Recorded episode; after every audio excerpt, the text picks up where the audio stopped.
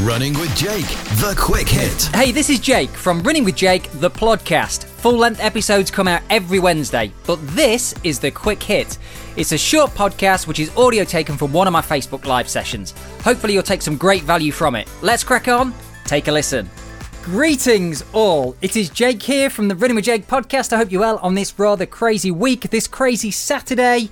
I wanted to jump on and share a very quick live with you. I actually wanted to give you some thoughts because I'm seeing this quite a lot at the moment. I'm seeing that people are a little bit worried about going backwards with their pace, with their speed, and particularly marathon runners. So, obviously, we are relatively fresh off the back of the virtual London Marathon. There's lots of other virtual marathons going on. I know there's some actual live group runs, if you like, marathons that have gone ahead as well.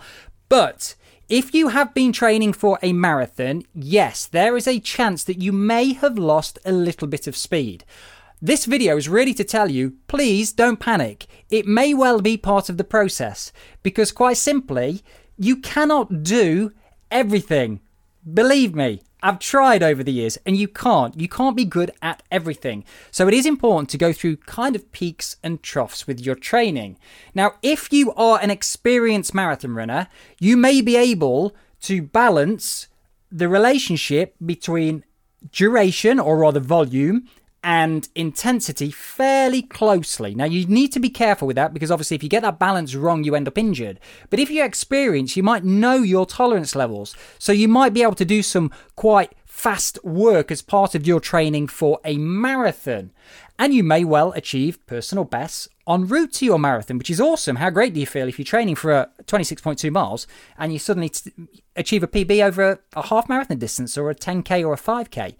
If, however, you are very new to the marathon distance. Let's say you did London, it was your first one. I know for many people it was their first one. And you felt like you were losing your speed. Well, that might be part of the plan because some of the runners that I coach that are very new to the marathon distance, my goal is to get them through that distance. And if they're quite far behind in terms of mileage. So if when they come to me, they haven't been doing marathons before, they're not doing double figures in terms of mileage at the weekend. We need to build that up. And if they perhaps are nursing a little injury as well, or there's something that they often get plagued with in their training, maybe a bit of knee pain, a bit of a hip issue, maybe there's some Achilles tendonitis going off, we need to be really mindful of that. So if I'm focused on getting them built with their mileage, we can't necessarily focus on the pace as well because what might happen in terms of putting too much speed through the body as well as volume is it can be too much and then when the load exceeds the capacity of the body that's when we end up injured and that can result in disappointment. Not only do you feel like you've lost speed, but actually you didn't make it to the starting line of your marathon anyway. So if you do feel like you have lost some speed, don't worry. Training for something like a 5K or a 10k is very different from training for a marathon. Makes sense, doesn't it? The difference is so great. And now, if you've got your marathon behind you, or if you've got one coming up in the next few weeks, once it is behind you, then you can perhaps shift the focus.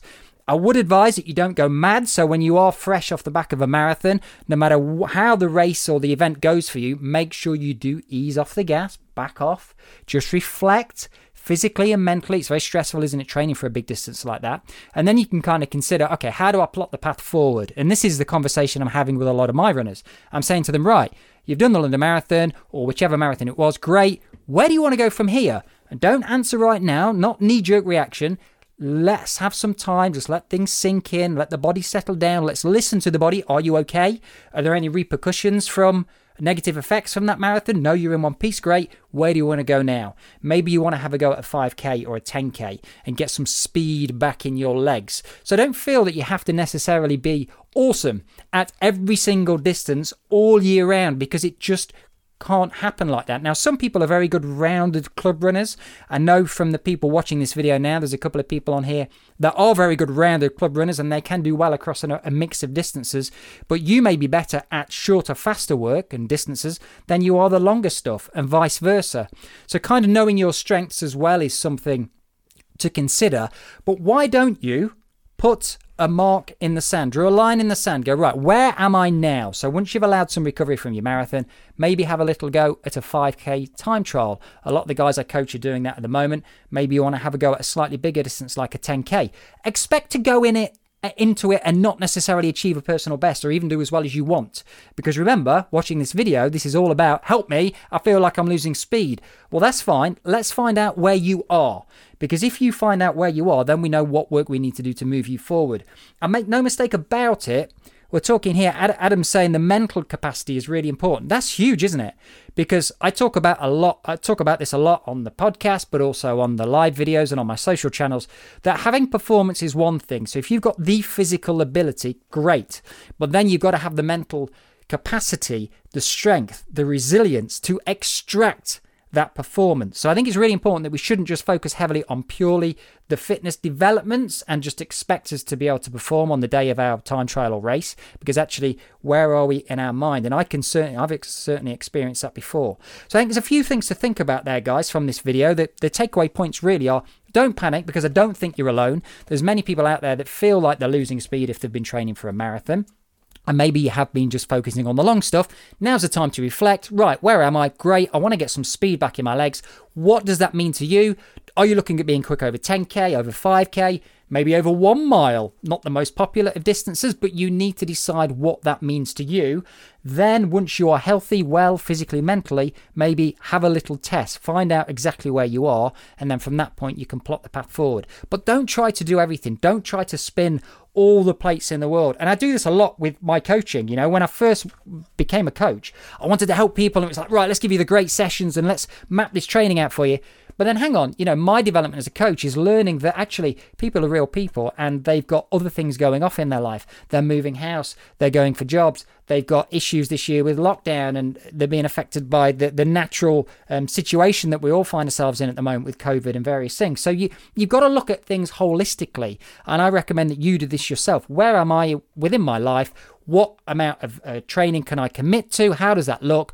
And because my goal is to get my speed back, what should that be made up of? And be a little bit kind of systematic about it rather than just trying to throw all the ingredients into the mix and then being left disappointed because you're not getting your speed back. I hope that helps, guys, but ultimately, take some pressure off, man. You know, if you want to get faster, that's cool. Let's get faster. That's what the goal is, isn't it? And it's nice to have those aspirations.